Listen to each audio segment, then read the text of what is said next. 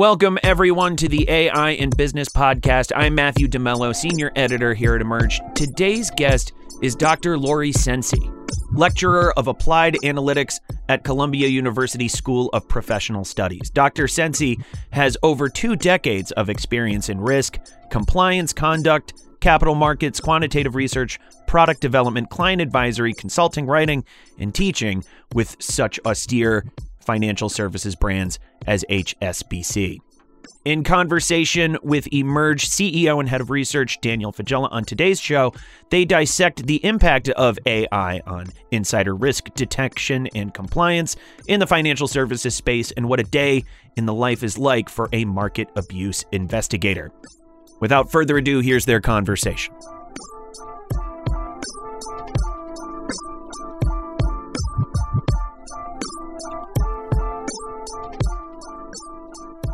So, Lori, welcome to the program. Thank you, Dan. It's a pleasure to be here uh, talking about topic that I love. So, and that you're up close and personal with in, in an academic sense and a business sense. We're going to define the term first. We've talked so much, and some of our audiences have heard, Lori, these various considerations around risk and compliance within the banking space. Lots of AI action here. You play in the domain of kind of unauthorized trading. This is different than insider trading. There's a distinction at play. Can you define that unauthorized trading space for us? Oh, absolutely. Yeah, so unauthorized trading is a, is a form of internal fraud. It's where actors in the bank, more most likely, were focused on traders and the people around the traders. It could be salespeople, it could be operations, middle office people, anyone that's involved in the trading process. It's really the kind of the intersection of the trading transactions, the people involved, and the processes in the bank, which for anyone who's been in banking for the last 40 years knows it's basically a culmination of 40 years of technology stapled, glued, and taped together. So there are many and while most banks have a good control policies in place and processes in place, there's always opportunity for things to slip through the cracks and opportunities arrive. So it's really the monitoring. Think of it as the bird's eye view of looking down across all the trading business for a bank. And it's it's looking across a very kludgy, you know, like you had said, duct tape and, and bubble gum kind of a situation, which which makes it tough Correct. to look at. It's not exactly a clean perspective. So with that being said, we can talk about a little bit of how leaders in this space operate because obviously again companies are going to it's going to be a while for them to digitally transform they're working with some clunky systems but they still have to get this done it's incredibly important work walk yeah. us through i guess what a day in the life is of the kinds of things we want to detect and, and how we're doing that today in this role okay what's interesting about this space is there's no one right way, right? If, if we look at the, the market abuse space, FINRA has defined for us what, what a bad behavior looks like. Here, we're working in a very amorphous environment. We're looking for the opportunity where a trader or some other actor involved in trading employees, and it could also involve clients, you know, outside the bank, finds an opportunity to either hide P&L benefit themselves in some way through P&L. You know, eh, historically, you know, we have the large events that we've looked at, you know, that have happened globally. You know, there there was collusion involved maybe or just not good controls in place. And what's traditionally happened in this space is that the regulators react or the bank reacts and immediately puts a band-aid over that particular thing. And as we know that anyone's looking to defraud, they will certainly shift over and look for the new new place so just to, to clarify for the folks that are not in directly in banking or in your part of it, hiding P&L, I, I can make some assumptions of what I think that is, which is sort of maybe some money came in that maybe we wanted to push off somewhere else outside of, you know, the, so, so this is essentially graft of some kind. Yeah. No, exactly. And, you know, the more complex the processes are within the bank, the more likely, you know, or, or the easier it is to sort of hide Okay, okay. Hide losses, for example. And, and let's context gets even wider than that. It gets down to, you know, how employees are compensated, when they're compensated, how the, the financial performance ties to that compensation.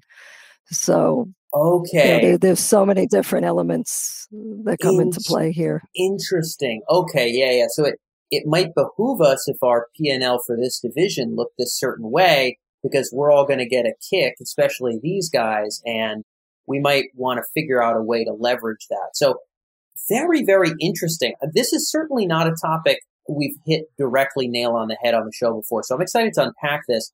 I'm sure. I'm going to throw out, and we, we won't have to talk about any person or any individual company, but I imagine there's similar strategies used all over the place. My, my guess mm-hmm. here is that if we have some convoluted way that we're paid and there's an escrow service and then there's some other service, there might be folks who could kind of invent a fee that happened during this process. Or they could maybe yeah. use their uncle's company for something and maybe nobody knows that's their uncle because he lives in Switzerland, but nobody knows that.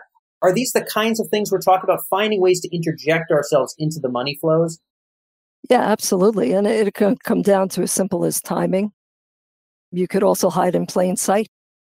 You know, so historically, you know, the the model suppliers out in this space have relied on things like counting the number of times a, a trader has canceled and amended a trade, right? So, however, that is also part of you know normal course of business and so it kind of creates a place maybe to hide in plain sight but that, that's not really that's a really small part of the story.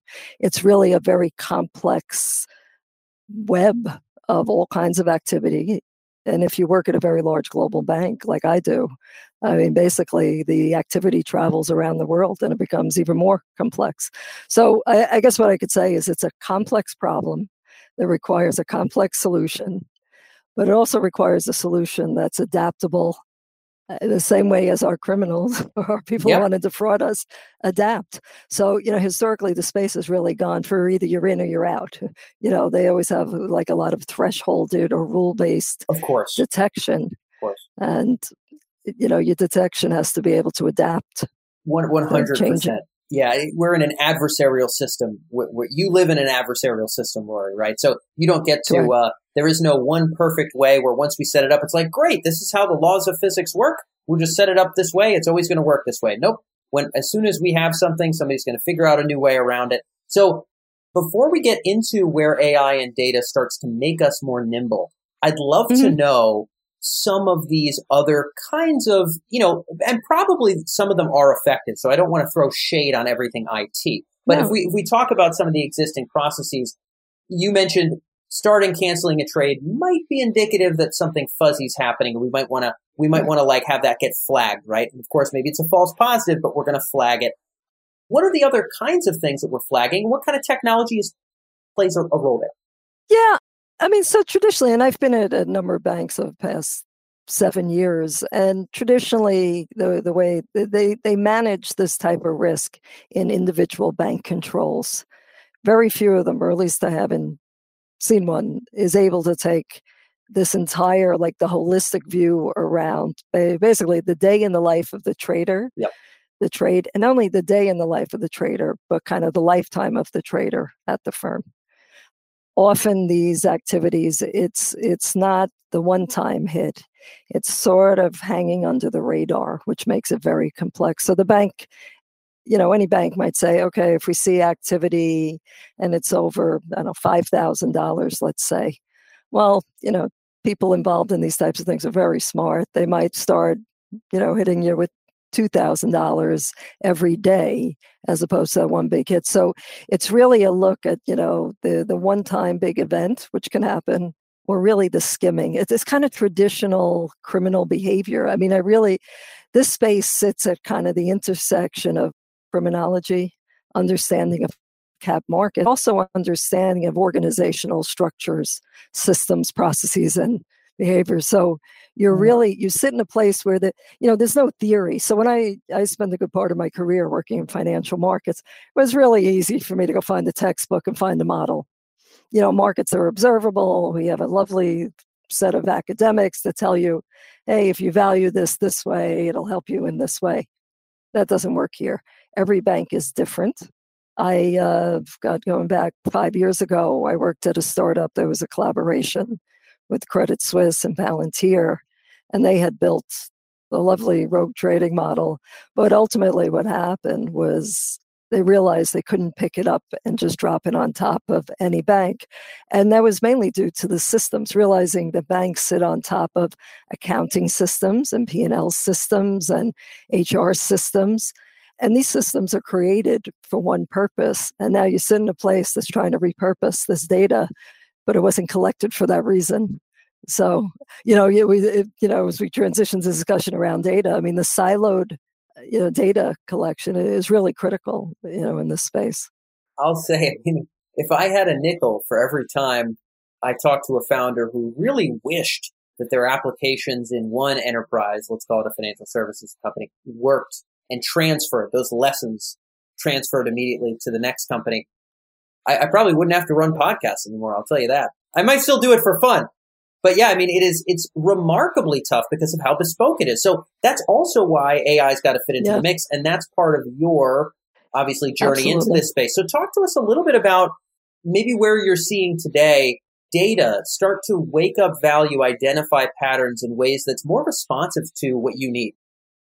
So there's a couple of things, and if I go one step before data, is the organization has to be asking the right question it all starts with the question. And what I've found in my experience in this space is organizations, you know, culturally are under pressure to deliver, deliver, deliver. Yep. They'll work with what they have, and they often don't even ask the, the right question.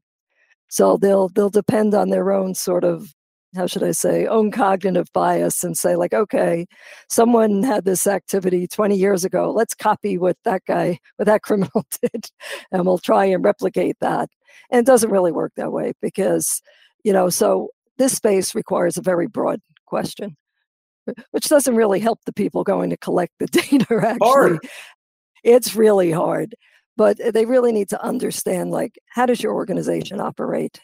Well, what is you know what is this type of activity that goes on every day look like? You know what are the data assets we have currently? And again you know i talk about having to like transform data that's collected for accounting purposes or you know for compensation purposes and all these things and now trying to translate that into something that's meaningful in this space. And one thing organizations need to think about is creating the future data asset. So every day that passes, we could be taking the same data and repurposing it, saving it in a different way, putting the critical data elements on big data platforms, keeping it clean. So what's important in one context isn't necessarily important in in this context. So that you know they really have to think broadly around you know the way they manage uh, the data that's used for this type of thing and that's a that's a culture change, isn't it? Because these IT it's systems, totally. these Frankenstein systems that we're working Correct. with, were not built to real time feed data to this other system to figure out how it crosses with communications data and detect fraud. Right? It was never built for that. Correct. No, it was never, and that's why these programs are very much siloed. They you know they talk about the the holistic view, but what happens is the holistic view is on the outcome, and you can't really solve this problem unless you're underneath at kind of the before before we see the outcome. And, and I see a lot of purveyors out there trying to say, oh, we'll reduce your false positives. And they do it after the fact. I'm like, no, you have to normalize and change your models and look at your data and go back and ask the right question. But again, you know, the, or, the organization, if the organizational culture is to just deliver, deliver, deliver and cut costs, cut costs, cut costs, it's really hard to say, hmm, we have to clean up all this data. We have to kind of ask the right question. We have to spend the time to do this. The beauty of this is it's so flexible. The the new tools that are out there, well, not even new anymore, but you know, the AI tools that are out there are fantastic. They're responsive. You you can get feedback very quickly.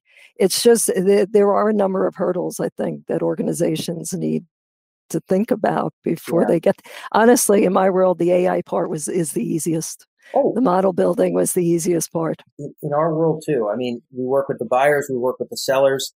It's ridiculous to say that you know writing the python code is the hard part. The hard part is oh. change management and, and, really, so much of that is executive fluency around what this stuff even means. Why would I invest a dime in it if I'm not going to see that dime back tomorrow? You need a lot of context to know that this is a capability. Like you had just said, what if we could organize this in a way where we could use it over time and it would be a valuable asset, right? That's, Correct. that's a whole, it's not just being smart. it's it's having an, an understanding of this domain space with the technology that gets you there, and that's all very challenging. So to your point, totally validating.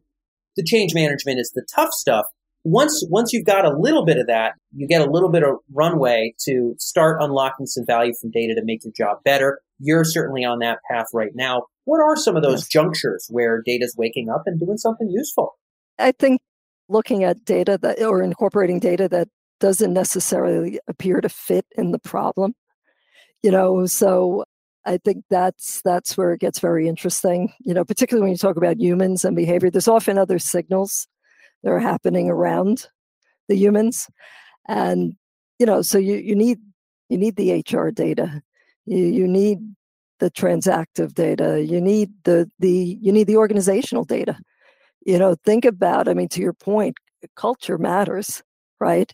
Organizational structures can easily impact the way your people behave you know so there's oh and it, you know right, of course now in my head being in this space i already have you know a clustering model you can almost picture like the different parts of the organization and often what we find is it ties back to an individual so maybe that individual has not only has not done the how should i say the inappropriate behavior but maybe a lot of people are tied back to that individual. So it becomes an organizational problem. And the thing is, we have to think about how we redefine what organization means. Like, you know, so typical of an organization, we're going to monitor people in this business. I'll tell you an interesting story. This goes back to the first job I had in this space. The bank I was at had I was there as a consultant, and they had gone through a very large global situation. And I started reading through the court documents. And one thing that struck me was that the traders, the conversations between the traders, you know, in the court, kept referring to themselves as us traders. So basically, they've kind of created an organization that exists outside the bank. So they belong to that club.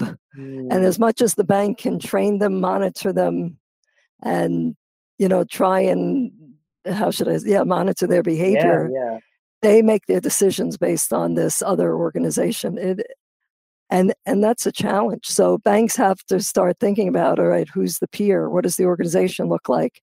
And how does all of this influence what we see every day? And often this comes out later after the regulators get get in there.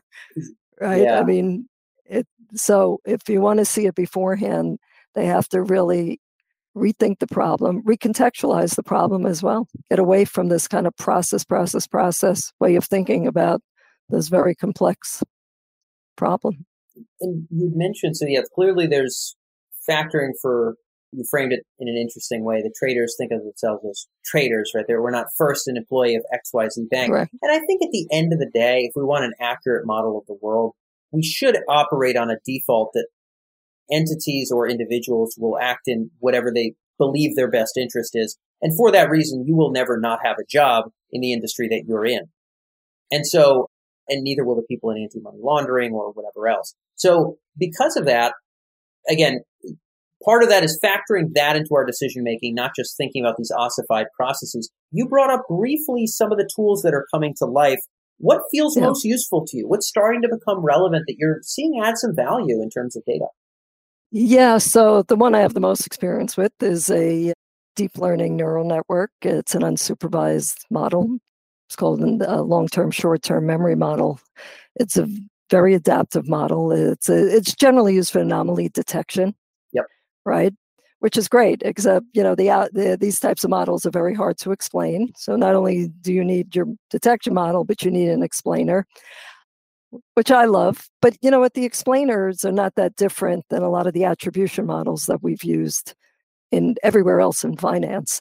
So here's a case where you know if I go and sit on the trading desk or with risk, they're very used to dealing in that sort of space. We have to take some of that thinking and bring it back into the compliance and surveillance space. You know, they have to think in terms of risk and gray areas. Now, you could have unsupervised models, but then because the this type of risk is so complex, what's wonderful about a lot of the machine learning techniques is you could have complementary models. So it's almost like you're spinning the globe. You can look at your problem from different angles and you can connect them, you can remove them. And I think that fits this problem, you know, well. Got it, got it. So you're you're essentially tell me if I'm I'm gonna put this in language I think will be okay. make sense for the audience. Okay. You're you can run. You know, you've got your rules based systems. Is it over five thousand dollars? Is it the same amount of money for seven days in a row? Is it this? Is it that? You've got all your if thens.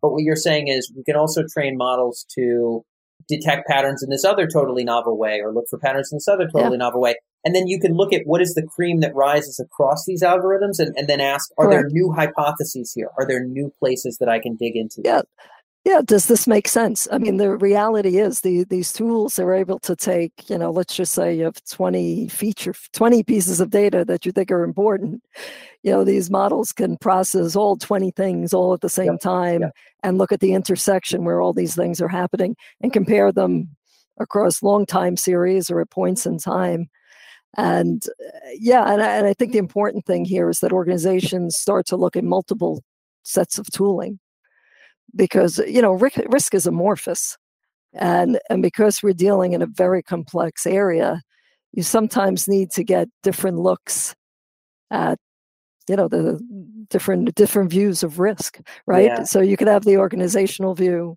you could have the person view you could have the group view you could have the actual activity view, yeah. or the or, or, the operational process view you know this is good so I, there's one takeaway i think is really useful for the listeners which is for some problems, like risk, which is inherently amorphous. I like the word amorphous, by the way. I overuse it myself sometimes, but I like it. There, it's important to say, okay, we're not just going to level up to an AI improved dashboard. No, we, we may have multiple dashboards. We may want to ask, starting with different questions, starting with different suppositions, and with different maybe groups that we have in focus. We may want lenses of reporting, not just a new AI enabled single report. Yeah, and then the other thing, the beauty of AI is it could give us implied groups. Think about that. So not only can we say, okay, we have we have our human view, things that we think about, but the AI is so wonderful it can help us say, huh, these three people together are an implied person, or these are implied activities. So almost create like a generic person or process or activity. You know, uh, tell I want to make sure that my analogy fits, but I do want to stick this yeah. analogy in there. So the analogy to this is in the e-commerce space where we're looking at what people are doing on a website and buying, and then we're saying, you know what? You're a 45 year old woman. You live in one of these metro areas. You start off with one of these first two purchases. We kind of know your type. You know, we're ready for you. Yep. And we don't know, we don't know your name or anything, but you, you fit some weird mold that humans never identified, but AI did. Is it the, it's the same thing in risk? It sounds absolutely. Like. Yeah, you know, it's funny. Uh, uh, so, you know, in my space, I've developed something like this, and this is how it came to me. Just I was a so teacher Columbia. I'm teaching a session on marketing analytics, and as I'm teaching it, in my head, I start realizing this is the same problem I have. Yeah. in under, and it was a beautiful like recontextualization of just good thinking. I was like, that's it. Yep. And I and I think that that's what happens, you know, in organizations. You know, they have the culture, the people that work in compliance, people work in surveillance. They never say like, well, hey, let, let's see what marketing's doing because that they might have a similar problem you know a different type of similar problem but it yeah, is a similar yeah. problem and you know truth be told that's how i got to the the solution that i developed here that's pretty uh, cool that's pretty cool I, I, guess the, the takeaway for the audience you can you use AI to find new pockets of customers that might be great customers and pay you. And you can also use AI to find personas that will rob you blind within your business. Why uh, not? I mean, it's yeah, it's like the negative transaction, really. exactly. Yeah, yeah. You you want to detect the people that have a big upside and a downside, and you want to do something about it. And Lori, I know that's all we have for time for, but I love ending on that note. I think this is a great point for the audience. Thank you so much for being with us on this episode. Thank you, Dan. It's my pleasure.